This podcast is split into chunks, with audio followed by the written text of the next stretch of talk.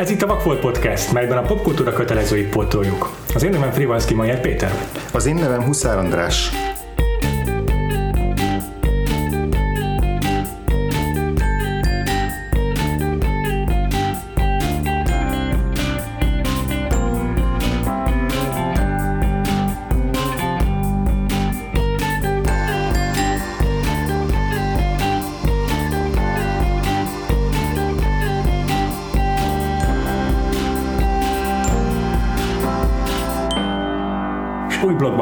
Héten, méghozzá Marilyn Monroe-ról fognak szólni a következő adásaink.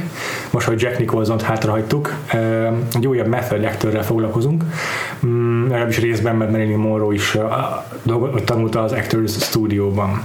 Mindenketten láttuk már tőle Andrással a Van, aki forrón szeretit, ezért egy olyan filmet választottunk, ami viszont mindkettőnek vakfolt volt, ez pedig a Gentleman Prefer Blondes. Van, aki szőkén szereti. Nem a magyar címe az, hogy a Az szőkék ellenben, igen. de erre az adásra hívtunk egy vendéget is, itt van velünk Rácz Viktória, Sziasztok! az IGN újságírója, és nagyon örülünk, hogy végre el tudtál jönni közénk.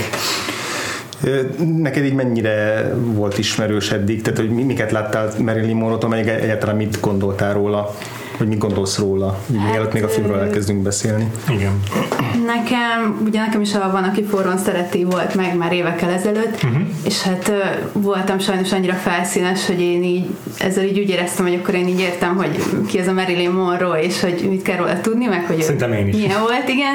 Tehát, hogy én, én nagyon gyorsan elkönyveltem ilyen szexszimbólumnak, meg hogy annyira sosem fogott meg. Nekem Audrey Hepburn korszakon volt így tínédzser koromban, és így soha nem jutott eszembe, hogy amúgy a másik ikonikus Hm. ilyen yeah. szimbólummal foglalkozzak. Mennyire mások ők ketten, nem pedig egy korszakban voltak sztárok, de hogy annyira máshogy... Meg kapásból külsőre ez a Mhm. uh-huh. két teljesen véglet. Uh-huh.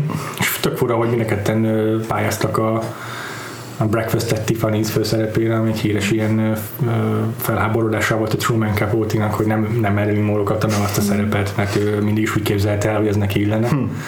És hogy szerintem azt hiszem az volt a probléma, hogy túl elegáns, túl komoly az Audrey Hepburn talán, és ugye ez a szerephez pont illett volna egy ilyen Marilyn Monroe féle, kicsit földhöz ragadtabb karakter, aki hogy jobban át tudja adni azt, hogy az a nő azért annyira nem elit, mint amennyire előadja magát. És, és tök, tök fel volt háborodva, hogy a stúdió megfúrta a döntést. Ja, nekem is egyébként tök ugyanezek voltak eddig a tapasztalataim vele, és így olyan nagyon soha nem is érdekel, tehát hogy nem, nem, nem, nem éreztem magamban olyan borzasztóan nagy készítést, hogy, hogy, hogy így elkezdjem ledarálni a, a Marilyn Monroe filmográfiát, az, tehát nem azért, mert hogy nem kedvelem, csak hogy valahogy nem tartozott azok közé, akik úgy felkeltik a kíváncsiságomat, de, de mondjuk ez régebben, és azért az utóbbi időben már így kezdett, kezdett motoszkálni bennem, uh-huh. hogy kíváncsi vagyok, hogy miért lett akkor a sztár, milyen színészként, mert uh-huh. hogy arról itt tök keveset beszélünk, hogy egyébként ő, ő, ő a, kon- a konkrét szerepeiben milyen, mindig Igen. csak a híres fotók, meg a Meg az, hogy szexszimból, meg igen, botrányok. igen, igen, igen, igen, és akkor és akkor mivel ennyire nem ismerem én is, amikor beszéltünk arról, hogy mik legyenek a Marilyn Monroe filmek, akkor így felütöttem a netet, és találtam egy, a, a volt egy Marilyn Monroe összes szerepe rangsorolva, és akkor megnéztem az elsőt, és ez volt az, hogy jó, akkor legyen ez. Komolyan ez volt az Aha, első? Ez volt az első. Beelőzte a, izé, a Van, aki forrón szere, az volt a második nyilván, de Aha, hogy, de hogy aha. ezt tartották, és hogy ugye, igazából ez volt az a film, ami, ami tényleg sztárrá, világsztárrá. Tehát egy előtte is már a fotói ö, miatt, meg modellként már így Igen. ismerté vált, de hogy ez volt, ami, ami Igen. még, még feljebb lökte a, a, a sztárság. Igen. Ryan? Na jó, ez egy nagyon rossz hasonlat volt, de értitek. Igen, na én kicsit utána jártam annak, hogy a rövid, tragikusan rövid életének mik voltak a fontosabb mérföldkövei Marilyn Monroe-nak.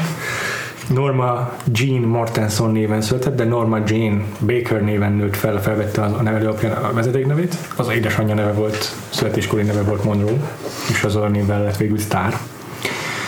Ö, azt hiszem, hogy festette a haja, ez a platina szőke, ez végül is nem a természetes hajszíne, meglepő módon.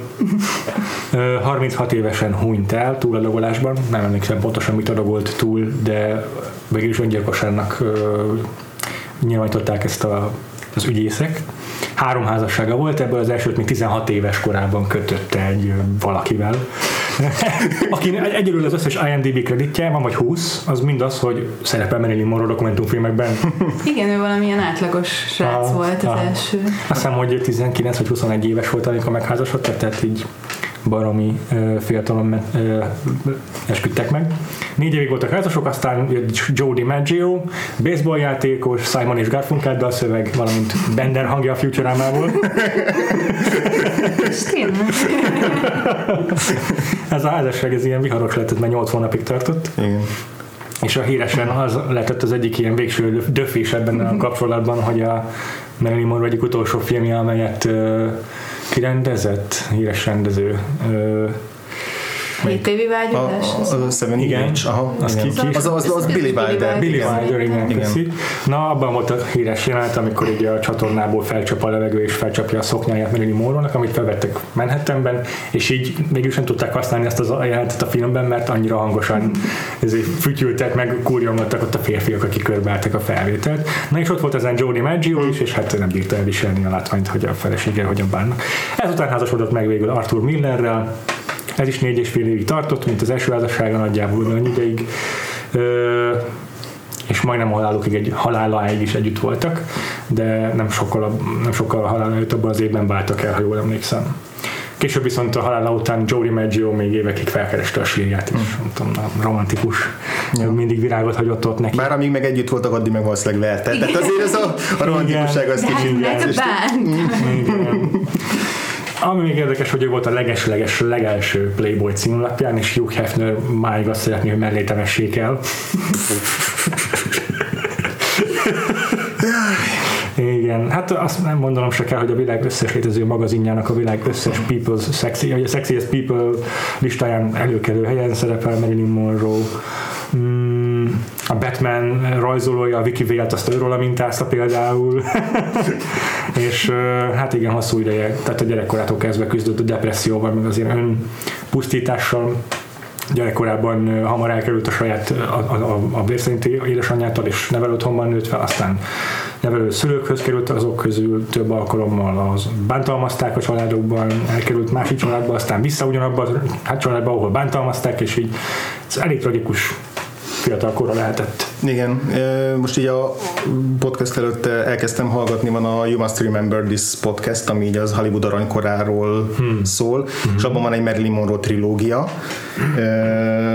Azt, azt még ajánlom így pluszba a Péter által elmondottakhoz mindenkinek ott a három rész van mondva, az első rész az így tulajdonképpen a, a kezdetekről szól, a második az a Marilyn Monroe persona vagy személyiség létrehozásáról, az utolsó, amit még nem hallgattam meg, az pedig a, a, az út- élete utolsó időszakáról, meg a haláláról. Aha.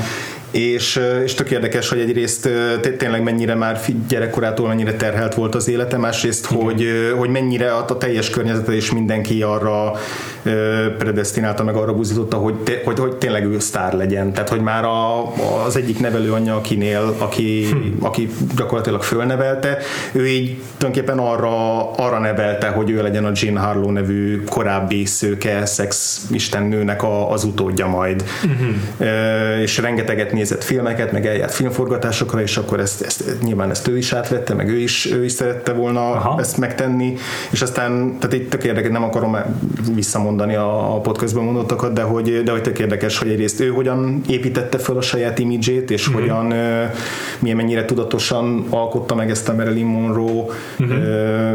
képet, aminek aztán ő is áldozata lett részben, hogy mindenki csak annak tekintette, de hogy a környezetében is mindenki, tehát gyakorlatilag mindenki kihasználta kb. így a, az élete során, ami így elég lehangoló. Igen. És a mostani filmünk, az a Gentlemen Prefer Blondes, ebben is igazság szerint ő egy társ mellékszerep, vagy főszereplő ennek a filmnek. Mm, Jane Russellre gondolsz? Jane Russell mellett. aki ugye mm, valószínűleg egy kicsit többet is szerepel a filmben, sokan az ő alakítását magasabbra méltatják, vagy jobb- többet méltatják, mint ebben a filmben Marilyn Monroe-ét, és és azt hiszem, hogy a forgatás során is valaki megjegyezte Monroe-nak, hogy ugye tudod, hogy nem te vagy az igazi főszereplője ennek a filmnek. Mire azt válaszolta, hogy de mégis én vagyok a szőke. Egyébként te is most láttad először ezt a filmet? Igen, igen. Ah. Aha. Howard Hawks, a rendező, akivel már foglalkoztunk a podcastban, mert ő rendezte a His Girl Friday-t is. Egyébként meg egy ilyen stúdióházi rendező, aki nem a kézjegyéről ismert, meg nem a stílusáról ismert, hanem arról, hogy mennyi sok műfajban képes mm. uh, izgalmasat, meg, meg mm, kom- kompetens módon megalkotni egy filmet. Ugye ő rendezte az első Scarface-t, ha jól emlékszem, mm. a 30 valahanyas verziót, meg a His Girl Friday-en kívül még milyen híres filmjei vannak, a, amit felírtam, az a Rio Bravo, de van 100 millió film körülbelül. Mégis egy olyan név, akit így szerintem annyira nem jegyzünk nem, az a, nem egy Ilya Kezen. Meg nem is egy Billy Wilder, már mint hogy uh-huh. nem hiszem, hogy az emberek többsége róluk is tudná, hogy kicsoda, de hogy, de hogy a filmrajongó köz, közül is inkább még a, vagy a filmőrültek közül is inkább ezek a, ebből a korszakból ezek a nevek, amik, uh-huh. amik tényleg ismertek. De yeah. ez nem a Howard Hawks neve is így. Aha. Ja, csak, így, csak így, ő tényleg az a fajta, akit így nem arról jegyzem meg, hogy ó igen, ő az, aki úgy is úgy rendez. csak hogy milyen jó filmjei vannak. Ja, úgyhogy így szerintem így első körben végigmentünk azon, hogy így mik voltak a, az általános, meg az első benyomások a filmre, hogy mire Aha. számítottatok, és hogy így ahhoz képest mi volt a, Jó, mindenképpen. Mi volt a reakció. Petjen, hát ugye Nekem nagyon meglepő volt ez a film, mert már csak a címe alapján is, meg amit így mindig, amikor találkoztam bármilyen kontextusban ezzel a filmmel, ugye mindig leírták, hogy és akkor Marilyn Monroe ezzel futott be, és ez volt az első, hogy a szőke, buta, nem tudom, szexi nő, per, ilyen filmes personáját itt teremtette meg. Ha, igen. És így gondoltam, hogy akkor ez így olyan lesz, mint a van, aki forron szereti, csak hűtetjek szemmajd, de nem annyira jó, mint a van, aki forron szereti.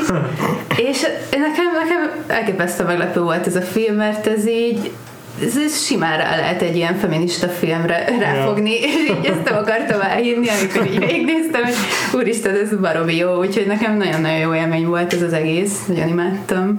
Én is nagyon imádtam. Nem fogunk összeveszni, tehát nekem is tök, tök hogy ez volt egy annyira, egyrészt borzasztóan élveztem, tehát hogy tényleg az a film, hogy csomószor hangosan röhögtem rajta, iszonyú poén, ilyen bőrlex-szerű, de tök jól megcsinált poénok voltak benne, és most ez annyira jó volt ez a két főszereplő, ahogy nem, nem csak a, a színész alakítás, hanem hogy ahogy a, a forgatókönyv, meg ahogy a Howard Hawks ö, kezelte őket ebben a filmben, pont az Viki, amit te, te is mondtál, hogy ennek a filmnek simán lehetett volna, és valószínűleg van is ezer olyan változata egy nagyon hasonló filmnek, hogy arra számított, hogy az lesz majd, hogy akkor ők két női főszereplő a film legelején is egy revű számban együtt jelennek meg, és gondolom, hogy nyilván majd az lesz, hogy a film során valami ugyanazt a pasit kiszemelik, és Igen. akkor összefognak, egy, egymást fogják marni, és akkor erre fog majd szólni a film, hogy melyiké lesz, mert így arra vagyunk, nem tudom, kondicionálva, hogy, hogy erről szólnak azok a filmek, ahol két női főszereplő van, Aha. és így annyira jó volt az, hogy, hogy így végig mind a kettőjük számára a másik volt a legfontosabb az Igen, egész filmben egyszer nem vesztek össze, pedig annyi lehetőség volt rá, amikor mondhatom, és az a te hibát, hogy most innen kirúgtak minket, és a tiéd ez, és nem. És annyira Igen, és nagyon is különböznek ráadásul. Igen, tehát tehát két különböző világképet, így az egyik Igen. az csak a pénz, a másik meg csak a, nem tudom, külső, meg a szerelem, Igen. valahogy együtt. Igen. Én is uh, ugyanígy voltam szerintem a filmben, mint ti, hogy nem vártam tőle sokat. A Diamonds are a girl's best, best friend, azt szerintem már régebben hallottam, azt ismertem. Ja meg meg én is arra számítottam, hogy majd egy ilyen buta szőke lesz benne Marilyn Monroe, és hogy ennél többet nem látunk belőle, és meglepődtem, hogy van a filmnek egy kulcsmondata, amikor azt mondja, hogy okos tudok lenni, hogyha fontos a számít. és igazából tényleg ilyen a karakter, hogy közben, közben tök ravasz, Igen. csak ezt egy nagyon buta külsővel, attitűddel álcázza. Igen, ugye igazából a két női főszereplőnk Dorothy és Lorelai. Dorothy-t játsza Jane Russell, Lorelai-t pedig Marilyn Monroe, Aha. és mint mondtam, a film legelején is már így együtt uh-huh. lépnek fel egy kabaré műsorban. Igen. És aztán a, igazából az indítja be a cselekményt, hogy a, hogy a Lorelai-nak van egy vőlegénye, vagy egy kvázi vőlegénye, egy ilyen kifejezetten tohonya csávó, és, és annak, a, annak a szülei nem helyeslik ezt a, ezt a kapcsolatot, bizonytalanná válik, hogy akkor abból lesz-e valami, viszont már befizettek egy, egy tengeren túli ilyen óceán, luxus óceánjárós útra, hogy átmennek Párizsba. És akkor végül úgy alakul, hogy a fickó nem megy el, mert amit én szülők nem engedik, ez úgy picit ködös, hogy, hogy végül miért, nekem legalábbis, hogy végül ő miért nem megy el. Igen. De... Ma mondva csinált indokkal, nem De a lényeg úgy is az, hogy akkor elkísérjen kvázi önjelölt gardedámként elkíséri őt a Dorothy, és akkor a filmnek a nagy része az ezen az óceánjáron játszódik, ahol különböző férfi típusok és férfi alakok és olimpikonok. És olimpi, egy teljes olimpikon csapat verseng a, a kegyeikért. Majd utána még a Párizsban folytatódik a, a sztori, ahol meg visszakanyarodik a, a kezdetekhez. A igen. Igen, a, a hajón velük tart egy a, a forgatókönyv szerint tall, dark and handsome figura, vagy legalábbis olyasfajta figura, olyasfajta férfi, akire a Dorothy szokott bukni, akiről aztán kiderül, hogy ő egy magánnyomozó, akit a, a Lorelai vőlegényének a családja bérelt, vagy kompromittáló felvételeket készítsen, és persze Dorothy beleszeret ebbe a fickóba. Szóval, hogy rengeteg, rengeteg ilyen kalamajka, meg nem tudom, vetélkedés van, de hogy pont az a jó benne, hogy nincs vetélkedés a két, a, a, a két nő között, hanem, hanem részben figyelmeztetik egymást arra, amikor úgy, úgy gondolják, hogy a másik ö, olyasmit csinál, ami neki majd nem lesz jó. Uh-huh. Tehát, hogy mit tudom, a Dorothy azt mondja Lorelai-nak, hogy de ne ne csak a pénz számítson neki a Lorelai, meg azt mondja a dorothy hogy de hogy a pénz az nagyon fontos, mert hogy a, van egy ilyen mondat, ez az egyik kedvenc mondatom, hogy hogyha hogyha egy lány vagy egy nő azzal tölti a mindennapjait, hogy azon aggódik, hogy, hogy miért nincs elég pénze, akkor mikor lesz ideje arra, hogy szerelmes legyen, és ez így igazából tök logikus, és az a jó a forgatókönyv a karakterbe is, hogy egy darabig mindig lehet követni a logikáját, és aztán mindig mond valamit, ami aztán teljesen értelmetlen, de akkor ezt, ezt úgy fejezi be, ilyen teljes komolysággal, hogy akkor most már ideje boldognak lenned, és vagy hogy is van, hogy igen, meg kell találnod a boldogságot, és ezért nem, nem szabad többet szórakoznod, aminek semmi értelme. De egy rengeteg ilyen tök jó párbeszéd, meg, meg, meg frappáns jelenet van köztük, és hogy igen, az, ahogy Viki te is mondtad, hogy a Lorelai a pénzre pályázik, de hogy igazából ő se egy ilyen törtető, gonosz. Nem titkolja egy pillanatig sem, hanem, mi ja. kell. hanem ja. kihasználja azt a lehetőséget. Amikor megvádolja ugye bár az apósa, hogy neked csak a pénzekkel a filmnek, nem, nekem a maga pénzekkel, tehát így nem szaragszik ezzel. Ő így nem titkolja, nem foghatja el senki, hogy ez van. És az nagyon szép, amikor szembe helyezi ezt a férfiak attitűdjével, és azt mondja, hogy de hát maguk még mindig csak a szép nőket Igen. keresik, nem most ez ugyanaz a férfiakban. Tehát Igen. Mi, a gazdagra. Igen, tehát hogy nem csak a pénz számít, meg nem csak azt mondja, hogy csinos a lány, de segít ahhoz, hogy jobb legyen. Így van. És így pontosan tudja, hogy őt, őt, őt mindenki megbámulja, tisztelt, tehát tudja Igen. azt, hogy amikor ő megjelenik valakor minden férfi az ő kegyeit fogja keresni, Igen. és hát akkor nyilván ennek kihasználja az ebből adódó lehetőségeket, mert miért ne használnák. Ez egyébként azért is különösen tetszett, mert így, hogy elkezdtem megnézni más filmeket, mint a 7 évi vágyódás, meg uh-huh. újra néztem uh-huh. valaki forraszert, és ott mindig vannak ilyenek, hogy így elmondja a férfiak, hogy nem értem, miért kérik meg mindig a kezemet a férfiak, meg Aha. nem értem, hogy mindenki belém szeret, ja. és nem, hogy, miért van ez? És így, itt legalább azért így nem kell játszani ezt a teljesen naíva karaktert. Igen. Ez egyébként nagyon, szinte nagyon uh, ilyen toxikus és rossz uh, toposz a forgatókönyvírásnak, és a okosabb forgatókönyvírók felhívják a figyelmet, hogy ezt ne csináld, de ez egy ilyen tipikus kezdő forgatókönyves hiba is szokott lenni, hogy úgy írnak le egy női karaktert, amikor legelőször megjelenik a, a scriptben, hogy hogy uh, sexy, but she doesn't know it, vagy valami ez, ezzel mutatják be a karaktert, ez a lehető legrosszabb leírásai karakternek, és uh, valószínűleg ezek a későbbi Marilyn Monroe szerepek, ezek hasonlóan születhettek meg. Fontos, hogy ezt a karaktert viszont egy nő írta, Anita Loos. Pontosabban igen, ennek hogy az eredetiét, tehát hogy ez egy 1920 ötös naplóregénynek a, az mhm. adaptációja, pontosabban a naplóregényből készült Broadway musicalnek az adaptációja. Igen, igen. És hogy az a, az a regényt nyilván nem olvastam, mert nem jutottam most hozzá, de próbáltam így utána nézni annak, hogy, hogy, hogy milyen volt, és hogy az jó, ennél még jóval szatírikusabb uh-huh. volt, és egy picit gúnyosabban kezelte uh-huh. a Lorelai karakterét elvileg az a, az a könyv, ahogy így, amennyire Aha. utána olvastam. Aha. De egyes szám első szemében Lorelai-nak a napló bejegyzéseit uh, tartalmazza. Érdekes, hogy gúnyosan kezelte, hogy ez mint egy ilyen női Don Quixote, hogy azóta se dolgozták föl ugyanolyan hangnemben, mint hogy a szerzője.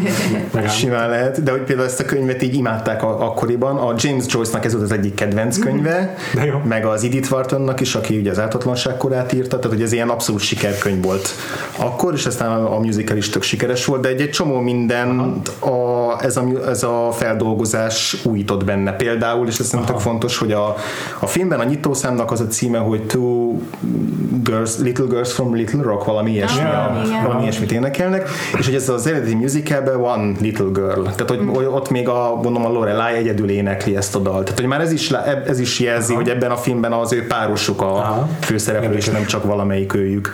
Érdekes.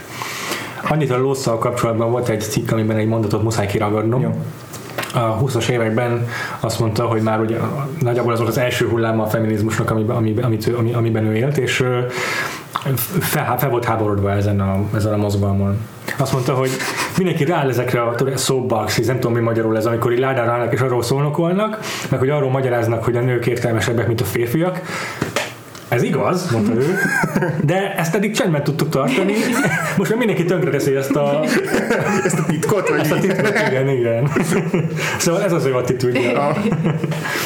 És így írta a filmjeit. Ő nagyon sokat foglalkoztatott scriptwriter volt, a D.W. Griffith-tel alkotott több filmet, és hát bedolgozott neki, és eh, emellett, alkot, vagy emellett írta meg ezt a napló regényt igazság szerint, szóval ő ugye a 20-as éveknek egy ilyen jelentős figurája volt. Ja. Aztán persze a musicalt is, meg ezt a filmet is már férfi kezeken ment Ja, ja. keresztül, tehát a forgatókönyvíró, meg az, azok már férfiak voltak. Igen.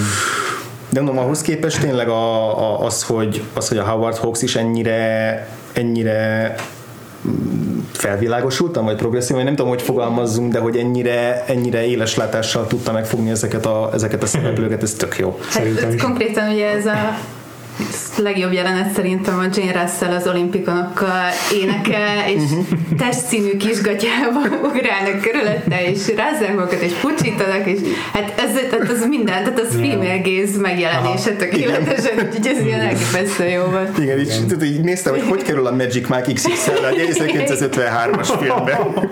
De ez a jó tényleg, Sőt, még annál is, mert ugye ez, ez még ugye női, még, még női még, még szemszög. női Igen. szemszög. Hogy azért itt a főszereplő tényleg a megjelenésük, ahogy tehát a, a öltözködnek rendkívül dekoratív, de nem arról szól a film, hogy, hogy rajtuk legelteti a kamera a néző szemét, hanem hogy hogyan veszik őket körbe a férfiak. Van az a, a finálé felé egy jelenet, amikor a Marilyn Monroe énekel a énekli el a film egyik nagy számát, amiben így el, elutasítja a férfiak között, és így mindig arról szólnak a dalok, hogy így körül rajongják, meg körül legyezik ott a férfiak, és hogy, de ő van a figyelem középpontjában, és nem azért, mert mert, mert, mert őt bámoljuk, mint mi nézők, hanem, hanem az a lényeg, hogy ő uralja azt a jelenetet, uralja a körülötte lévő férfiakat megjelenésével. Igen, itt azért nincs egy kompetens férfi ebben a Ja, filmben az nincs. igazából. Még, még a, Még a magánnyomozó is így Igen, határos. tehát Ő azért, azért... próbál túljárni az eszükön. Ő egyébként olyan szempontból olyan, mint egy tipikus női karakter, hogy a végén azért, hogy megnyerje a nőnek a szerelmét, azért ott hagyja a karrierjét. Mindegy, nem, nem Tényleg. nyomozok, feladok mindent, csak nehogy elhagyd. Tehát, így- hogy igazából ez. A másik az meg még ennyire se jelentőségteljes, hogy Igen. Igen, Igen. tényleg a, szerintem tök gyengék a karak, férfi karakterek, de ez nem baj, tehát hogy így el- bőven elég ez, hogy, Ja, ja, ja. hogy Kivéve a kis trónörökös fiú, ő határozott karakter. róla még muszáj beszélni, de a, a, a, a magánnyomozóról, meg a Gaszról, a vőlegényről akarok még egy picit beszélni, mert hogy ö, de tényleg annyira nyámnyila mind a kettő. Elvileg más karaktert játszanak, és szerintem aki Nagyon a, aki a magánnyomozót játsz, az a színész nem elég rossz egyébként. Tényleg? Aha. Szerintem, tök, szerintem egészen természetes volt a többiekhez képest a filmben. De hogy nekem azt hiányzott nála, hogy, hogy, hogy neki elvileg egy ilyen veszélyes karizmatikusságot kellett volna sugároznia Hát a forgatókönyv szerint, és hát egy izé, kicsivel jóképűbb Jimmy Fallon volt körülbelül. Ezt nagyon, ezt nagyon találod, a, a, a másiknál, a Gasnál pedig azt érzem, hogy ő meg úgy néz ki, mintha a Cary Grantből kisporolták volna a sármot, meg a nem tudom, a, a, A a, a macsóságot. Hát abban mindent kisporolt. Tehát tényleg tök hogy ilyen, ilyen férfi alakokkal vették körül ezeket a, a, a, a női szereplőket, és ugyan a, a filmnek a klasszikusan megint ugye a, mint hogy a komédiájának a vége az, hogy, vagy romantikus komédiájának, hogy akkor házasság, Aha. és ott áll a, a, ez a két férfi a, a női főszereplők mellett, de hogy még abban a jelenetben is a kamera igazából végig úgy veszi a, a két nőt, mint hogyha ők Hát igen, tehát konkrétan a legvégén ketten vannak csak a képben, és egymásra néznek szerelmetesen, a csávok már lényegtelenek. Igen, igen, igen. Ők csak így ott vannak, hogy így pénzügyi vagy valamilyen stabilitást nyújtanak, de igazából nem, nem, nem, ők, a, nem ők a lényegesek.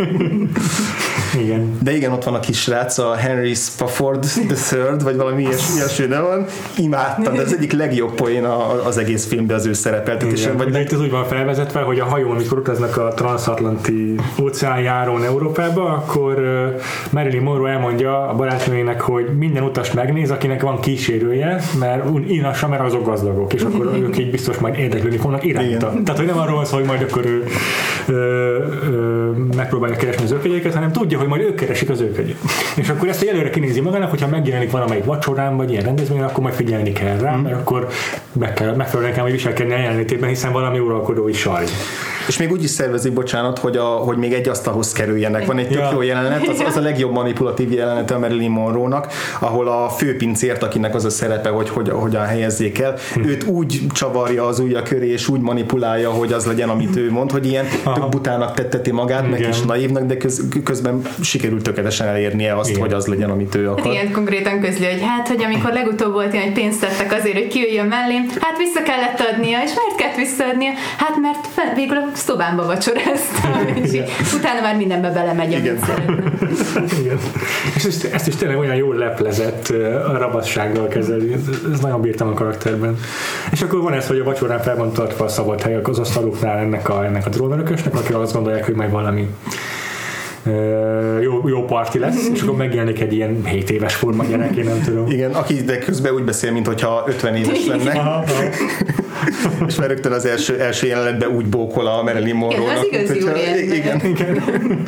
és hát az, az egész film, amin a legtöbbet röhögtem, az az a jelenet, amikor Ez a Tom és Jerry jelenet. Nekem Mici Mackó jelenet jutott eszembe róla, de minden Az is bohózatszerű rajzfilm az megfeleltethető neki, Érdekes, hogy mennyire sok Tom és Jerry-szerű van ebben a filmben. csak jót tesz a filmnek.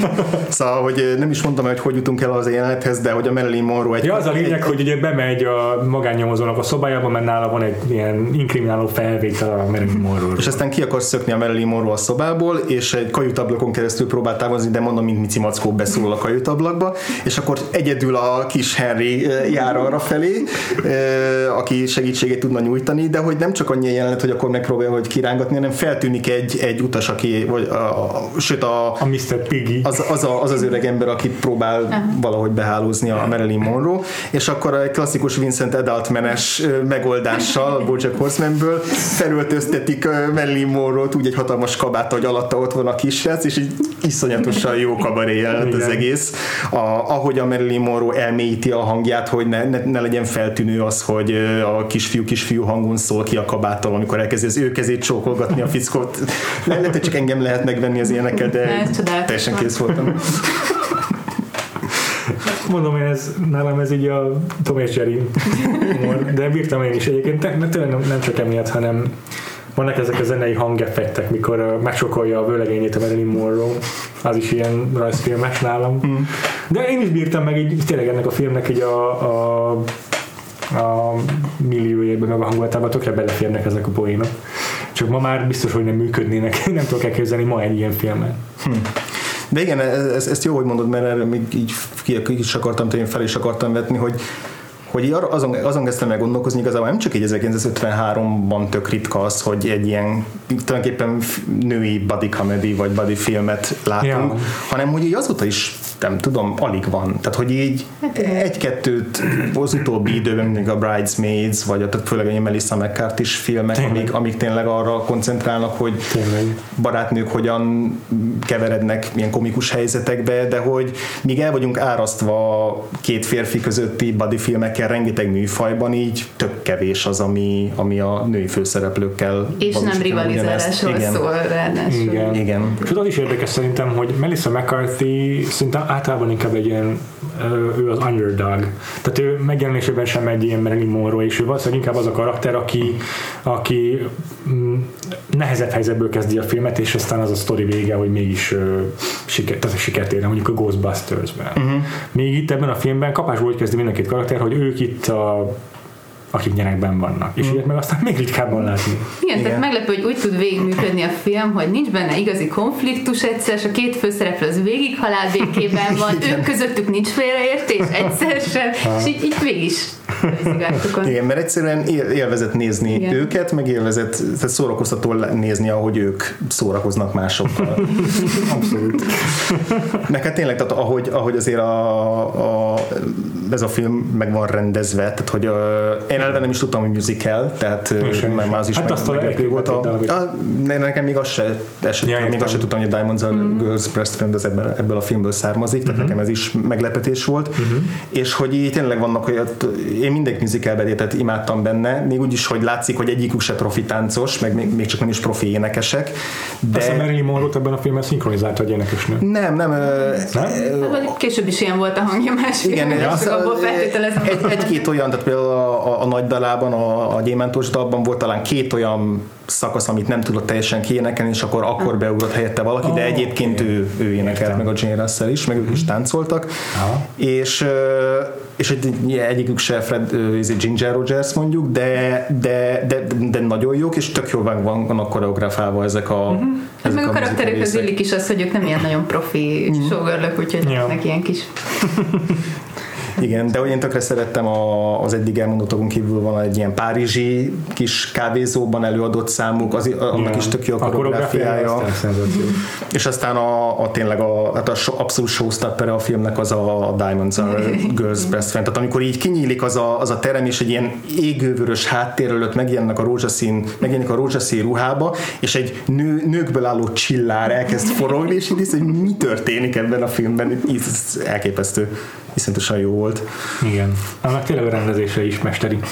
Ahogy a kamerát ott közel úsztatja hozzá Howard Hawks, aztán eltávolít, amikor megjelenik a férfiak a képben, az mind tényleg nem tudok rá jobb szót, de mesteri. Igen, itt, itt, itt, itt most köz, közbe kell szólnom, egy a kutakodáson során- találtam rá egy ilyen meglepő info, hogy ezt, ezt a jelenetet, sőt, valószínűleg egyik ö, musical jelenetet sem a Howard Hawks rendezte, Komolyan? Aha. Azt minőségig. mert hogy nem érezte magát eléggé Rátermetnek. a, rátermetnek, meg avatottnak a musical jelenetekhez, hanem volt egy Jack Cole nevű fickó, ő volt a koreográfusa a filmnek, aki egy a modern jazz táncnak igen. egy ilyen, Igen. egy ilyen nagy alapító figurája, meg mindenki így felnéz rá később későbbiekben, és akkor ő tanította be nekik a táncokat, és, és konkrétan a Howard Hawks rábízta, hogy te figyelj, hogy annyira értesz hozzá, akkor rendez meg, és akkor ő határozta meg a kameramozgást, ő határozta meg azt, hogy akkor hogyan legyen vágva, fölépítve a jelenet, úgyhogy így ez ő megénekeletlen ö, kontribúciója a, a filmnek, azt szerintem tök, Hát ez- tök fontos. Nem semmi. És tök jó az is, hogy a Marilyn Monroe-ról azt is mindig el szokták mondani, hogy hát vele milyen nehéz volt forgatni, mert hogy így sokat bakizott, meg nem volt ott a megfelelő időpontokban jelen, meg ilyesmi, ami megint csak egy kicsit ez utólagos értelmezés szerintem benne van, hogy, hogy, hogy ki hogyan, milyen szemszögből értelmezi a, a, az ő életét, meg munkásságát, de hogy a Jack Cole, meg a, meg a többi táncos, aki részt vett ebbe a filmbe, ők azt mondták, hogy a Marilyn Monroe-nak borzasztóan nagy munka bírása volt ennél a filmnél, és hogy még konkrétan mondta mindig, hogy éjszakában nyúlóan is gyakoroljanak, mert be akarja tanulni, és borzasztóan élvezi a, ezeket a táncjeleneteket, és hogy, és hogy ő abszolút, tehát még a Jane Russell már kifeküdt, már teljesen kifáradt, és inkább már menekülni akart a próbákról, a Marilyn Monroe még akkor is azt mondta, hogy nem ő, ő, ő tanulni akar. Tehát szerintem ez, ez is tök fontos nála, hogy nyilván később már a gyógyszerek meg egyéb problémák Igen. hatására már tényleg gondok lettek a forgatásokon, de hogy ő amúgy így ő nem csak azzal akarta elintézni egy ilyen film Igen. szerepét, hogy oda megy, és akkor a, a külsejével akkor az el van intézve, hanem ő, ő játszani akart. Ez nem tök fontos nála. Igen, hát meg később ugye az acting coacha is lett, aki mindig ment és gyűlölték minden forgatáson azt a nőt, mert hogy nem tudom, mert kötekedett, meg sokat kért, nem tudom, de, de hogy igen, és neki ez egy ilyen, emiatt is úgy késett el csomószor, amikor így készült a jelenetekre, meg ilyenek, hogy ő, ő így komolyan vette ezt a színészetet, pedig igazából senki nem várta el tőle mondhatni így a filmkészítők közül, hogy színészkedjen, de, de attól neki font- és egyébként ha már így a színészetről van szó, szerintem az is nagyon érdekes, ami például van, aki forron szeretiből nem jön le annyira, hogy remek komika. Tehát, hogy ez valami elképesztő, hogy, hogy ez, ez a minden egyes, amikor elhangzik egy hogy nem tudom, betétkönyv, és az pénz, meg hogy kupon, Ja. pénz, és így felcsillad a szeme, meg tényleg, hogy reagál, ez olyan időzítése van, hogy Igen. ez elképesztő. De a mimikája az hihetetlenül jó. Szerintem A is. mimikája is, meg az össze, tehát a, a, a tánc jelenetekben is az, ahogy a vállát, Igen. vállát mozgatja, meg egy- egy-egy csípőmozgást, az annyira pontosan ö, Igen. időzítve. És tényleg így tökéletesen tudatában van az összes gesztusának és arc, arc kifejezésének. Szerintem is én is baromira jól szórakoztam rajta. De ugye Jane Russell is iszonyú jó volt, tehát ő meg ezt a, ezt a tipikus ilyen hardboiled, szarkasztikus karakterrel, szerintem nagyon fontos, hogy mind a ketten benne legyenek a filmben, hogy annyira jól ellenpontozzák egymást folyamatosan, és annyira kiemelik a másiknak a, az egyéniségét. És amikor a Jane Russell eljátsza Marilyn Monroe-t, a tárgyalás jelenetben az is egyszerűen Igen. csodálatos. Igen. Igen. Szerintetek ez ugye ö, nekem az első Marilyn Monroe filmem, még tehát a valaki forró szereti, így egy ilyen nagy dilemma volt, hogy Marilyn Monroe szexi? Tényleg az? Tehát, hogy vagy csak így, nem tudom, ez csak így a így az a közmegegyezés, és akkor mindenki elfogadja, hogy őt, őt annak gondoljuk. Mert azért mégiscsak olyan haja van, mint a nagymamámnak. és azért 60-70 Ezt azt akarod mondani, hogy a nagymamát nem szexi. 60-70 év távlatában már megváltoznak ezek, nem tudom, a standard. És akkor láttam valami, valaki forró szeretét, és, és belezúgtam menni Aha. De szerintem ez egy érdekes kérdés akkor is, hogy, hogy mi, mi, mi, mitől szexi Marilyn Monroe? Hát én nem ugye meg tudom állapítani. De nekem az tűnt fel most tényleg így, hogy kicsit több dolgot láttam tőle, hogy ő azt testesíti meg szerintem, amit így elvileg nem lehetne, de hogy minden férfinek a vágyám, hogy valaki egyszerre kurva és szűzlány, és de hogy ezt valami olyan zseniálisan csinálja, hogy tényleg eljátsza a legnaívabb Ja. szerelmes, de Ja. közben egy dög végig. Hogy ez, ezt mondjuk meg tudom érteni, hogy ez miért tetszik embereknek. Igen, igen, ez. Ez, én, én nekem is ez, ez jutott eszembe, ez a, ez a kettőség, hogy ilyen, ez a kislányos, mint ahogy a, tehát, hogy van ez a híres ö, felvétel, amikor a, a Kennedy-nek énekli el a boldog születésnapot, ami egyszer egy ilyen infantilis ö, kislányos, a, a, amilyen a, hang, a hangsúlya meg a hangszíne, ahogy énekel, és közben meg ez a, ez a, ez a füstös ilyen sejmes érzékiség, tehát hogy ez a egyszerre kislányos, meg egyszerre érzéki, és nyilván a, a, a, ahogy aztán a, a saját külsejét kialakította, meg ahogy azt bevetette az erre még pluszba rá is játszik tudatosan, ö, ilyen szempontból tényleg tök egyedi, tehát hogy így gond, végig gondoltam a, azért visszatérő, hogy mindig van egy ilyen szőke szépség Hollywoodban, vagy, vagy van néha több is, de általában ugye az, az szokott lenni, hogy, hogy van egy, egy ilyen sztár, és akkor annak kifut az életkora, mert már 30 éves, Ja. és akkor utána jöhet egy újabb, de hogy, de hogy, de hogy ezt a fajta ezt a fajta ilyen kettősséget, ezt kevesen kevesen tudják, vagy, vagy, kevesekben van meg. Másrészt meg annyira ragyogó a, a, a vászlon vagy a képernyőn, tehát hogy olyan sugárzó itt még legalábbis. Azt hiszem, hogy Truman Capote mondta róla, hogy szerintem rendkívül intelligens Marilyn Monroe. És ez bár tényleg a filmben lehet, hogy elsőre nem tűnik fel, vagy az első nézésre mindenki azt gondolja róla, hogy egy butuska, fruska, de biztos vagyok benne, hogy, ö, hogy a, a, emögött sokkal több van. Az is közismert, hogy óriási könyvtára volt például, rengeteget olvasott, ez benne van ebben a filmben is, amit forgattak róla. Mm. Igen, meg tényleg az, hogy mindig tanulni akar, tehát az, hogy ezután a film után, meg az első nagy sikere után, amikor szupersztár lett, akkor kezdett el járni az Actor stúdióban, meg akkor kereste Igen. fel a, a Strasbergéket, és akkor Igen. kezdett el még jobban dolgozni azon, hogy színészként is. Nyilván azért, hogy ő is érezte, hogy itt most mindenki akkor egy, egy szexuális tárgyként fogja kezelni, és hogy ennek ellen kell állni valahogy, meg, meg Hát mm, biztos, hogy iszonyú szeretet hiánya volt, meg Ja. minden létező komplexusa, tehát az apját nem ismerte, az anyjával, meg aztán még bonyolultabb volt a viszonya, úgyhogy ez, ez így tényleg érthető, hogy miért erre az útra lépett. Igen. Ja. Nekem még a, aki eszembe jutott róla, a, aki ugyanezt a bután, butuskának tűnik, de közben tök okos, az nem egy színésznő, csak egy szerep, a René Zellweger a Chicagóból, nem tudom, az meg volt-e nektek, hogy abban, abban pontosan egy ilyen, abban még inkább, tehát az a karakter egy vérbeli manipulátor, tehát ott sokkal önzőbb, sokkal számítóbb manipulátor, de egy ilyen rettenetesen ostobának is tűnik, és részben ostoba is igazából, tehát hogy abban is van egy ilyen tökéletes kettősség, hogy néha nagyon naív, néha nagyon buta, de ugyanakkor meg mégis tudja mozgatni a, a szálak a, hát, a háttérből, és nekem az egy René Zellwegerről. Nem, nem, nem olyan régen láttam azt a filmet, és egy tök nagy meglepetés volt, mert Aha. hogy nincs semmi bajom a René Zellwegerrel, csak nem láttam ed- eddig még tőle olyan átütő alakítás, mint amilyen ez volt, hogy ezt a, és po- ott is pont ezt fogalmaztam meg magam, hogy baromi nehéz egy okos buta szereplőt játszani, tehát hogy az, az így nagyon-nagyon nehéz. Nem sok, nem sok René Zellweger filmet láttam. Azt hiszem. Cold Mountain, abban ő játszik, ugye? Az, igen. Azt láttátok? Igen. És abban milyen? Nem emlékszem. Nagyon rég láttam, és Én- nem maradt meg annyira. annyira az maradt meg abból a filmben, hogy emlékszem, amikor ugye megkapta érte az oscar vagy aztán meg is kapta, nem csak jelölték. Igen. De tudom, hogy be volt vágva ez, és na, tipikusan az a mellékszerep, hogy volt három ilyen fontos mondat, amit elmond sírva, hogy a férfiak, nem tudom, kavarják a viart, és aztán kiakadnak, ha esik az eső. És ugye ezt elmondja sírva, és hogy itt tényleg ennyi az a szerep, tehát hogy ott ő egy ilyen izé, nem tudom, én parasztlány mellékszereplő, és akkor van ez az egy fontos mondata a filmben, és hogy ezért kapott Oscar, miközben mondjuk a Chicagoért tízszer annyi Ja, aha. megérdemelni. Érdekes, igen. Ja, igen, nekem még van egy ö, felszínes kérdésem, hogy szerintetek melyik volt a legmenőbb, vagy a legkirályabb ruha ebben a filmben, mert szerintem annyira jó ruhák, ruháik voltak a, a szereplőknek, hogy melyik volt, melyik tetszik a legjobban. A legextravagánsabb az biztos, hogy az, amit a Diamond Zara. Best Friendben visel szerintem. De nem mondanám a legmenőbbnek, azt nehéz megmondani.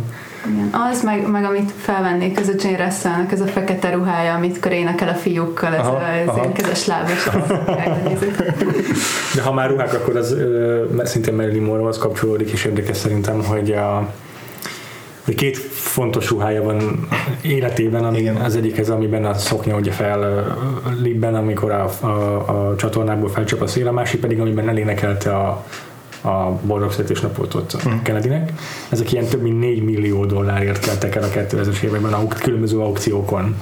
Kicsit vajon kinél, kinél ta- találhatók most, azt lehet Ja, tudni. biztos Azt lehet, hiszem, hogy a Debbie Reynolds az megvette a fehér ruhát, Ah. mert hogy volt ez a dokumentumfilm, a Carrie Fisher meg Debbie reynolds és Aha. akkor abba, abba benne volt, mert ő gyűjtötte ezeket Aha. nagyon, de Azt hogy hiszem. azt hiszem, hogy talán az már el lett adva Lehet. valaki másnak, de egy darabig nála volt ez Durva. biztos. Nekem a, a, egyébként a kedvenc ruhám az a, mind a kettőknél, amikor a, először vonulnak be a, a hajón a vacsorára, és akkor azt hiszem, hogy az egyikük zöld, a másik meg talán aranyszínű ruhában van. Most ha pontosan nem emlékszem, de hogy így nagyon jól komplementer színekbe öltöznek, és mind a kettő ilyen elképesztően élénk, tehát hogy az egész Igen. filmnek a színvilága hihetetlenül élénk. Élénk. És ők mindig ragyogóak ezekben a felvételekben. Ja, Tényleg. úgyhogy az, az de, de hogy a, a, a, amit a Párizsban viselnek, az az ilyen francia kis micisapkás ö, Aha. kis ilyen ö, bohém ruha, az is, az is tetszik. Szóval, Igen, igen, igen. És akkor most kéne elmondani jelmeztervező nevét, amit általában soha semmilyen cikkben senki nem szokott említeni, és most én sem fogom, mert elfelejtettem, és nem írtam ki, úgyhogy De van házi feladat a hallgatóinknak. Van még bármi, amit kihagytunk a filmből, amit mindenképpen meg szeretnétek említeni? Esetleg ilyen kedvenc gegek, poénok, amiket még nem mondtatok?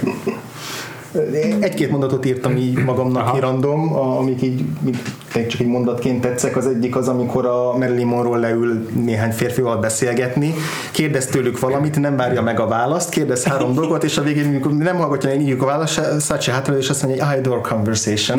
Azt, azt Igen, ezt én is bírtam. Nekem az egyik kedvencem az volt, amikor hát ez a férfi tárgyasítás, ne további, amikor konkrétan gyémánt elváltozott a szemében annak a férfinak a szeme, hogy- vagy a feje, akiről megtudta, hogy ilyen gyémánt bányászata van. Tényleg. Péter, neked? Én nagyon bírtam azt is, amikor, a, a, amikor Lorelai-nak beöltözött a Dorothy, uh-huh. és a ő, tehát ő volt az, aki vallomást tett Lorelai nevében, és ő, a, csak a jelenetnek a kifutása, amit te is mondtál, Viki, hogy a végén elmondja, hogy úgy tudom, hogy a Lorelai-nak van egy barátnője, és ennek- a barátnőnek nagyon tetszik egy férfi, és azt mondta, hogy ha Lorelai-t elítéljük, akkor, akkor ez a barátnője sose jönne össze azzal a férfival, és egyébként pedig szereti. És akkor Jó, akkor a bejelenti a a fickó. akiről egyébként egész végig szó volt, hogy, hogy akkor, akkor visszaadja a, ezt a megbízást. Nagyon azon azt hiszem, tök jó volt, és tényleg a, pont a szerepcserék miatt, hogy ez, ez mindig meg, más szerepben szoktuk meg ezeket a fajta poénokat. És utána ugye erre még rájátszanak azzal, hogy az após, amikor találkozik az igazi Lorelai, és mondja, na de jó, jó, mellett el ezt a lány, mert amelyik ott volt, az a Lorelai, a tárgyalóteremben, az botrányos. Tényleg. Meg ugye ugyanitt, amikor előkerül ez a, a inkrimináló tiara, amit megsejtettünk, de a filmnek egy ilyen fontos megafinja, hogy így el, el, elveszik egy tiara, és akkor oda viszi a, valaki a bíróhoz, a bíró odaadja, nem tudom, a, a, a tiara tulajdonosának, annak az ékszerésznek, aki ezt kereste, aki odaadja a, annak, aki megvette a tiaret ennek a Mr. Piggynek, és itt szép sorban így ceremonikusan átadják a tiaret. Igen, ez nem tudom, hogy a jogi ö, menetrendnek, meg bürokráciának a teljes szatirája, hogy teljesen szükségtelen izé, ö, köröket kell lefutni. De a, a, egyrészt nyilván tök jó az, ahogy, hogy amilyen jól utánozza a Jane Russell a Marilyn Monroe-nak a hangszínét, meg a hangsúlyozását, de azok a kedvencem, amikor így hirtelen kiesik a szerepből egy-egy pillanatra, és is senkinek nem tűnik fel, senkit nem zavar. Igen, két, két ilyen fontos poén struktúrája van a filmnek. Az egyik, amikor mond valami butaságot a Marilyn Monroe, és sokkal ezen kell nevetni. A másik meg, amikor, amikor máratlanul tök okosat mond, csak senki nem veszi észre, hogy milyen okosat mond. meg én még ezt, ezt még gyorsan be akarom dobni, ugye milyen utóélete van ennek a Diamonds Are uh, Girls Best Friend című dalnak, hogy azóta hány millióan feldolgozták, egy fél oldalas Wikipedia szócikket kitesznek a feldolgozások, de hogy a, azt hiszem, hogy a, a filmnek az oldalán valahol volt egy egy mondat, ahol így egy mondatba felsorolták a legfontosabbakat, és ez nagyon vicces, mert hogy, mert hogy azt írják, hogy ez hatással volt, és fel, feldolgozta többek között Madonna, Christina Aguilera, Kylie Minogue, Gary Halliwell, ugye a Spice Girls-ből, mm. Nicole Kidman, Anna Nicole Smith és James Franco. Ja, igen. És ez, ezt én is olvastam, nem tudtam mit kezdeni. És ez egyrészt annyira James Franco dolog, tehát hogy ő az, aki tényleg mindent kipróbál, és mindenbe belemegy, és mindenbe kipróbálja magát, és mindenhez ért. Tehát ez az ilyen elképesztően privilegizált polihisztor csávó. és én nem értettem, hogy ez micsoda, és hogy amikor az Oscar díjat ott vezették, az a hírhet vezetés a zenhetője, akkor egyszer csak kiment a színpadban rózsaszín ruhában, meg szőke parókával.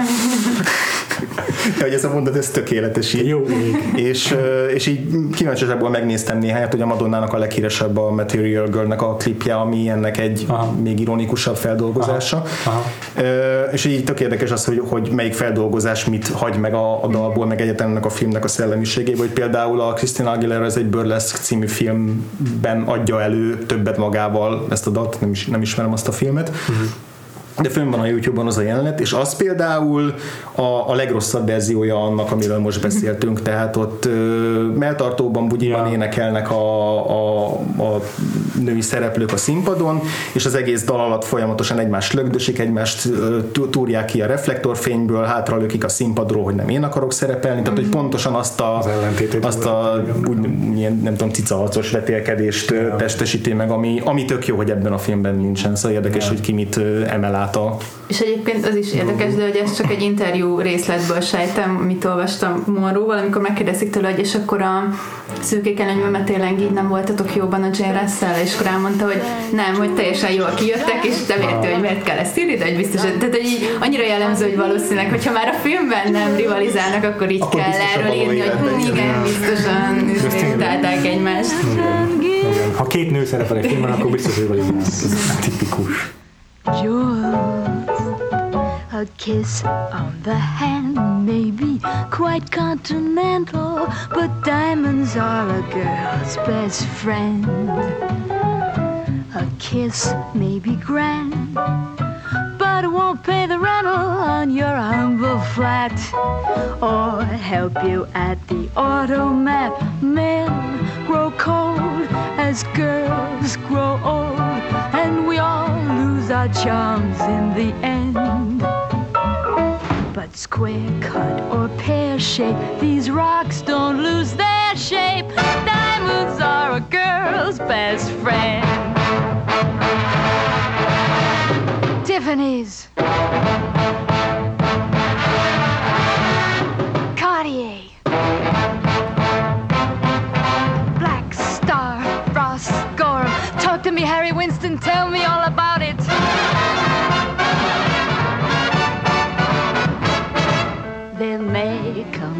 Ha már is a James Frankot és ezt a bizarr Marilyn Monroe alakítását, készültem egy kvízzel.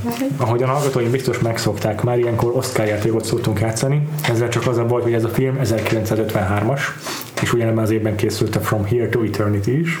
Amiről pár héttel korábban, igen. Tehát egy pár héttel korábban már kipipáltuk az összes Oscar kategóriát, amiben ez játszott, úgyhogy most játszhatnánk Bikivel, de András minden választ tud már, úgyhogy azt mondom, hogy egy másik játékot találtunk erre a hétre. Nem tudom, mennyire fog működni, fogalmam nincsen, mennyire ötletes, próbáljuk ki, legfeljebb majd kivágjuk. Ha nagyon jó, akkor meg berakjuk duplán. A quiz témája az, hogy kik játszották el Marilyn Monroe-t különböző szerepekben. Aha. Készültem egy pár olyas valakivel is, aki tévében, egy pár mozi szerepet is felírtam, valamint csak így említésszerűen pedig beírtam pár olyat, akik nem moziban és nem filmben, csak ilyen itt egy fotó kedvéért, Aha. vagy, ö, vagy például, amit mondtál, hogy James Franco, azt se írtam, de tök jó lehet nekik is összegyűjteni, hogy egy gag kedvéért kik ö, Aha. öltöztek be Marilyn Monroe-nak. Ö, van egy, tehát így 80-tól kezdve vannak különböző színésznők, Aha. akik, akik valamilyen módon megtestesí- megtestesítették Marilyn Monroe-t. Nem írtam fel mindenkit, mert rengetegen vannak. Szerintem legalább 4-5 tévéfilm, tévésorozat készült, minisorozat Marilyn Monroe-ról, de, de ezeket nem is írtam fel mindent, mert hát azok a nevek, akik az ebben játszottak, nem annyira ismertek. Az első név szerintem nem annyira ismerte, hát ha ti képben vagytok. Ö, Marilyn, kettős pont, The Untold Story, 1980-ból egy tévéfilm. Uh-huh. Ez egyébként Norman Mailer életrajzi regényének a feldolgozása, aki írt egy életrajzi regény Marilyn Monroe-ról. A, annyit egyetlen clue van erről a színésznőről, hogy kijátszotta ebben a filmben, tévéfilmben Marilyn Monroe-t. Ő a hetedik mennyországból az anyuka, ki tudja a, a nevét. Gyűlölöm azt a sorozatot, mármint, hogy így szerintem a pokol egyik bugyrának a megtestesítője, és fogalmam sincs, hogy ki játszotta, nem Ja. emlékszem, mert Jó. félig látom magam előtt, de Persze, Az a- Catherine, Catherine Hicks. Ez a két szerepe volt szerintem, amivel emlékszünk rá, az egyik a hetedik Magyarországból az anyuka, és az, hogy eljátszotta Marilyn Monroe-t egyszer. Igen, ott De- a, a, a csávó tudom, hogy ez a Stephen Collins, akinek a másik híres szerepe az első Star Trek film. A, a, a, az, a, az egyik megvalósulatlan Star Trek sorozat kapitánya, tehát hogy ő lett volna a kapitány, hogyha végül Fú. nem a William Shatner-et azt hiszem. Meg a másik dolog, amit tudok róla, hogy most kiderültek róla nem olyan régen, hogy ő is így bántalmazott mindenkit, Igen. meg pedofil, meg nem tudom. Tehát, hogy ilyen megerősítette bennem, hogy az a, az a sorozat Igen, az éreztél valamit erről Igen. sorozatról, nem stimmel. Ja. Attól tartok abban a sorozatban több dolog is nem stimmel. Van még egy nevem, akit én bevallom nem ismertem, viszont annyira sok híres meg jelentős filmben szerepelt, hogy lehet, hogy ti képben vagytok. Ő, ez a színésznő, 1985-ben játszott el egy Marilyn Monroe-szerű karakter, de nem volt kimondva, hogy Aha. őt. Azt hiszem, hogy a stáblistán így van feltüntetve, hogy The Actress. A film azért érdekes, mert Nicholas Rög a rendezője, és ez egy ilyen dramédia, féli komédia, féli dráma. 54-ben játszódik egy hotel szobában, egy ilyen nagyon zárt környezetben, New Yorkban. Négy főszereplője van, mindegyik egy ilyen archetipus, de tök egyértelműen meg lehet feleltetni mindegyik karaktert uh-huh. egy konkrét személynek. Uh-huh. Van benne egy a baseball játékos, aki nyilvánvalóan Joe DiMaggio. Őt Gary Busey játsza.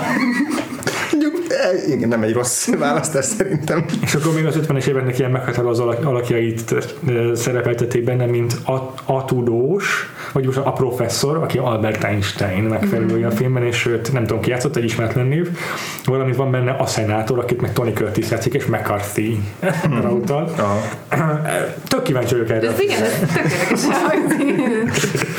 Azon kívül, hogy Nicholas Roeg filmje, Hans Zimmer egyik első munkája. Még három évvel a, a hollywoodi berobbanás előtt, a Rain Man előtt.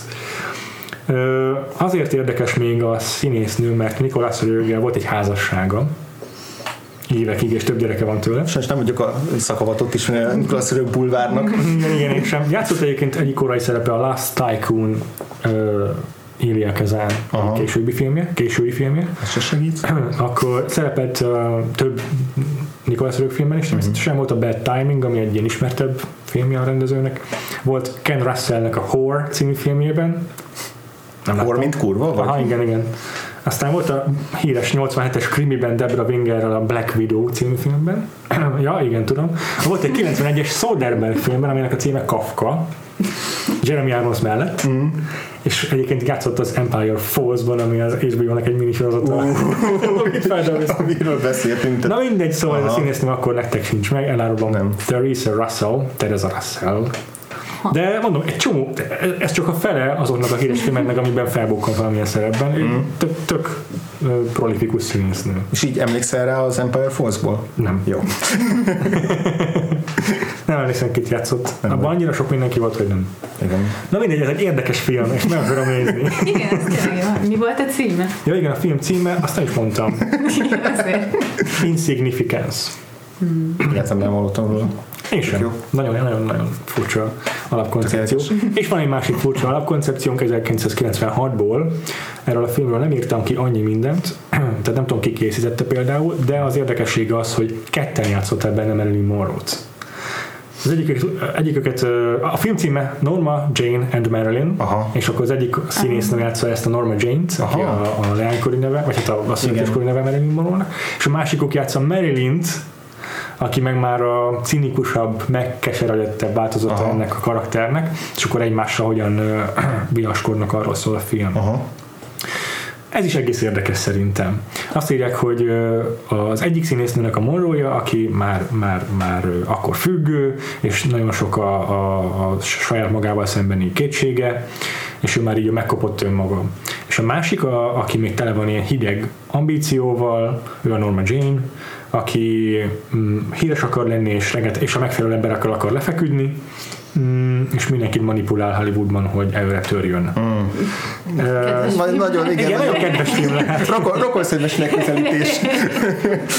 De két olyan színésznő játsza a főszerepet, akik a 90-es éveknek szerintem meghatározó nevei. Demi Moore. Ezt csak azért mondom el, hogy minden harmadik kvízjátékban Demi Moore kell kitalálni, és soha nem tudom. Egyikünk se, se, se jut eszébe, hogy ő létezett. E- Egyidősek, egyikük most 50 éves, és játszott az új Twin Peaks-ben, ha ez mond valakinek valamit. Ő a 90-es Mégis csak évek... 38 ezeren játszottak az új Twin Igen, hát Peaks-ben. igaz, de azért nem mindegyik 50 éves színésznő. Jó. ő a Naomi Watts 90-es évek ilyen nagy thriller színésznője. Nem a Naomi, Naomi, Naomi Watts? Nem, De még nem olyan idős, 50. nem Ja. De egyébként de, olyan idős ő is. De ő Amerikában akkor még nem volt sehol. Aha. Mm, hát legutóbb egyébként a Divergent filmszériának a bizonyos részeiben játszott. Aha. Leghíresebb szerepe szerintem a Heat. A, mi a magyar címe a Heatnek? A Michael Mann film, a Heat. Ja, szemtől szemben. Szemtől szemben, köszönöm. Ő volt Val Kilmer feleség. Ja, az izé Ashley Judd, nem? Így van. Épp, épp egyébként pereskedésben van Harvey Weinsteinnel. Ja. És a másik színésznő sem a legvidámabban emlékszik meg valószínűleg Harvey Weinsteinről, mm. amellett, hogy a, a, a, mostában igazából inkább azzal került be a hírekbe, hogy mm. is zaklatta Harvey Weinstein. Rose McGowan. Nem, ő 51 éves most, és a egyik első nagyobb szerepe az a szerelmes Aphrodite főszerepe, Woody. Az a Mira Sorvino. Mi a Sorvino? Egyébként szintén játszott Val Kilmer partnereként az első látásra című romantikus filmben, csak hogy még egy összefüggés. Na szóval ők ketten, szöve, hálót fonsz így a Ja, ja, ja. Monroe. Egyébként Mira Sorvino játszott a. Monroe, tehát a, a, a, aki a már a, A megöregedett, vagy a, a megkeseredett önmaga, és a Norma Jane volt a, az Ashley Judd, aki még törek, törekvő verziója, de egyikük se, tudja, egy pozitív figurának a filmben. Na érdekességképpen felvezetésképpen elmondom, hogy volt egy ö, Blonde című minisorozat 2001-ben, magyarul A Sex Bomba. Ez Joyce Carol Oates fiktív története alapján ír, ö, készült, és ez egy tévésorozat. Aha. Papi Montgomery játszotta, akiről semmit nem tudok. Ja, mm, Without a Trace, azt hiszem valamelyik nyomozó sorozatban Ja, volt az egyik lehet. random rendőr sokáig. Lehetséges. És akkor volt egy filmünk itt 2011-ben. Hát az a haladunk. My Week with Marilyn Ja, Kenneth a, és abban meg a Michelle, Michelle Williams. Williams. Ja. Így van, ezt gondoltam, hogy nem kell nagyon klúkkal elhalmoznom benneteket. 2013-ban volt egy egy film, amiről szerintem már másnap nem emlékezett senki. Az, az volt a címe, hogy Inappropriate Comedy, de úgy volt leírva, hogy in app, mint mobil app. Nagy betűkkel. Mit kezdtek van ez a magyar címfordítók? Felcsillant volna a szemük, hogy nem akarom tudni. eljött az ő idejük. Ez döbbenetes, ez a film 2,9 csillagot ért el a IMDb-n. Szép. Adrian Brody egy bizonyos flirty Harry-t játszik benne. Ez egy ilyen felnőtt komédia akart lenni, gondolom. Nagyon offenzív és ilyen anti-PC film. Jaj, a legjobb. Ah, aki ebben a filmben eljátszott egy Marilyn Monroe-szerű karaktert, az 86-os születésű. Aha. 98-ban egy kettős szerepben bukkant fel először a mozivásznon. Két különböző akcentust kellett eljátszani a két különböző szerepben. És ezek után elég sok Disney filmben bukkan még fel ez a színésznő. Majd élő szereplős Disney Aha, filmben? Igen, igen.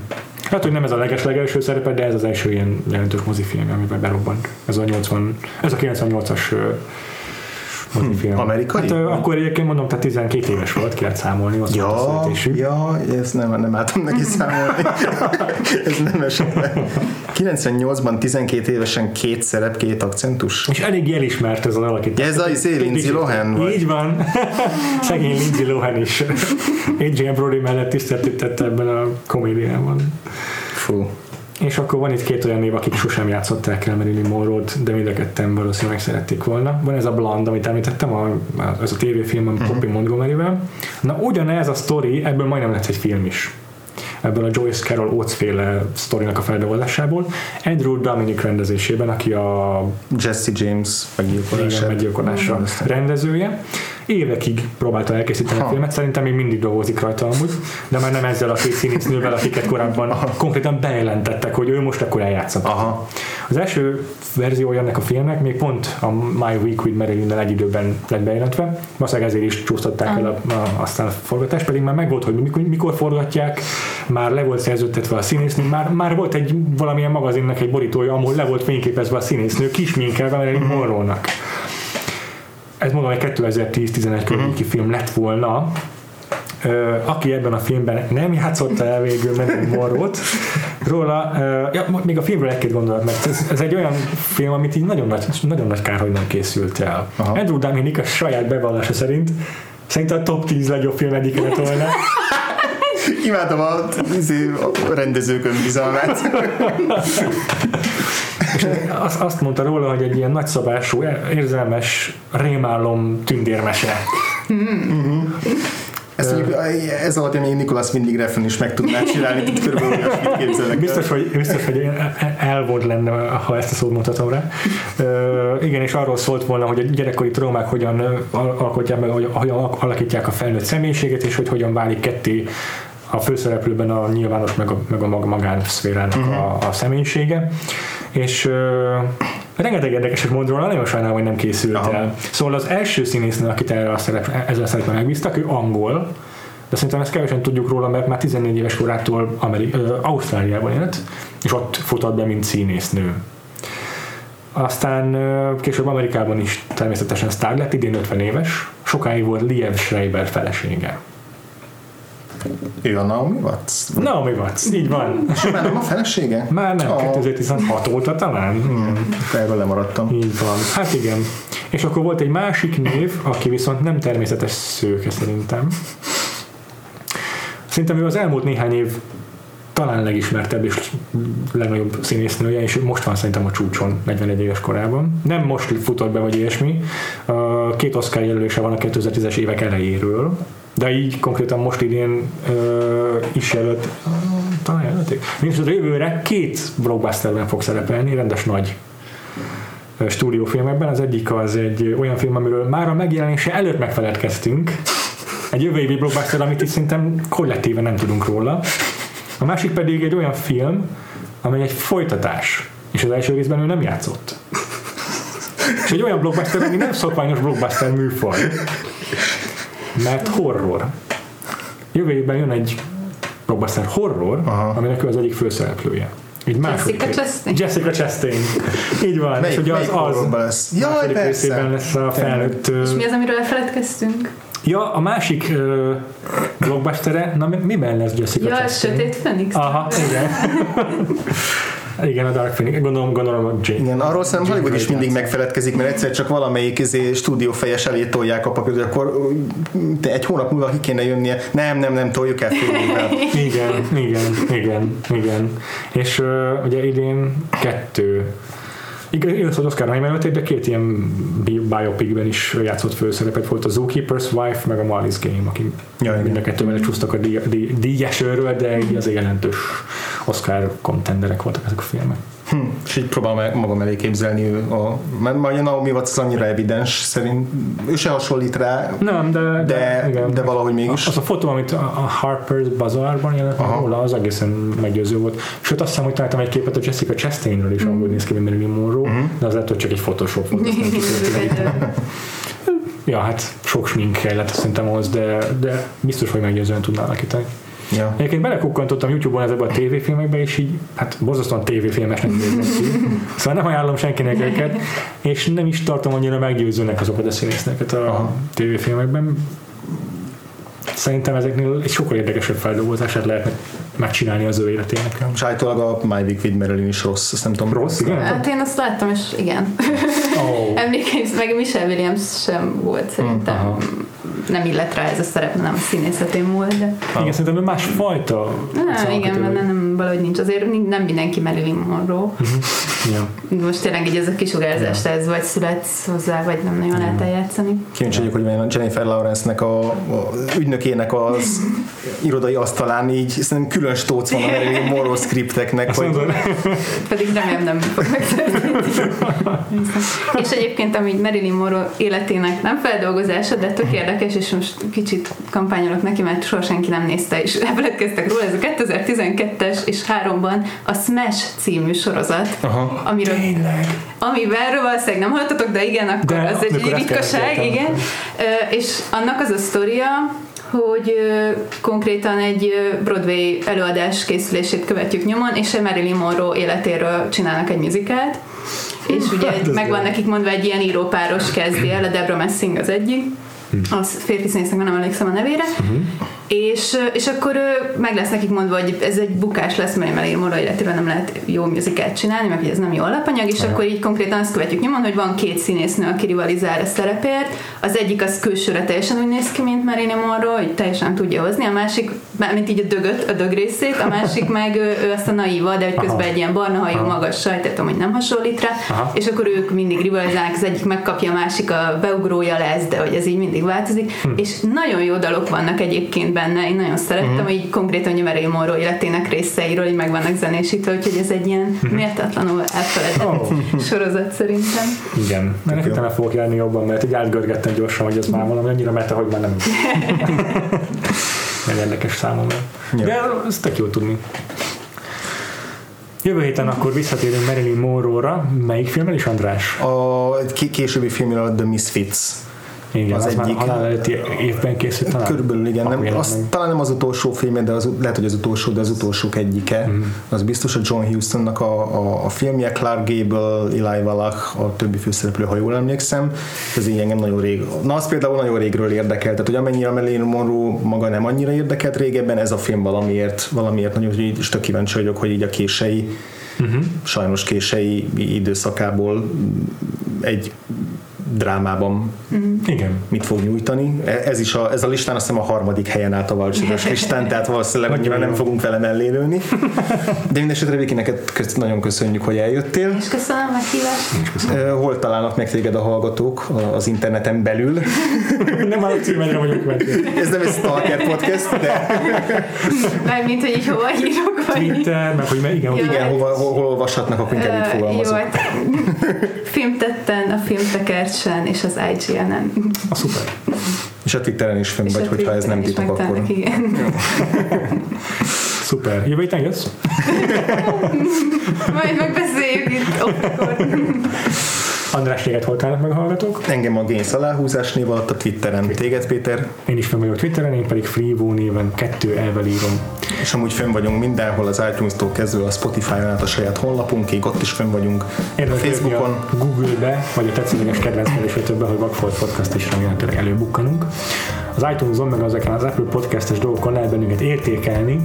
Na, Nagyon hálásak leszünk érte, mert annál előkerülünk a rangléprákon, és lesznek hallgatóink. És akkor találkozunk jövő héten a Misfits-szel, addig is sziasztok! Sziasztok! Sziasztok!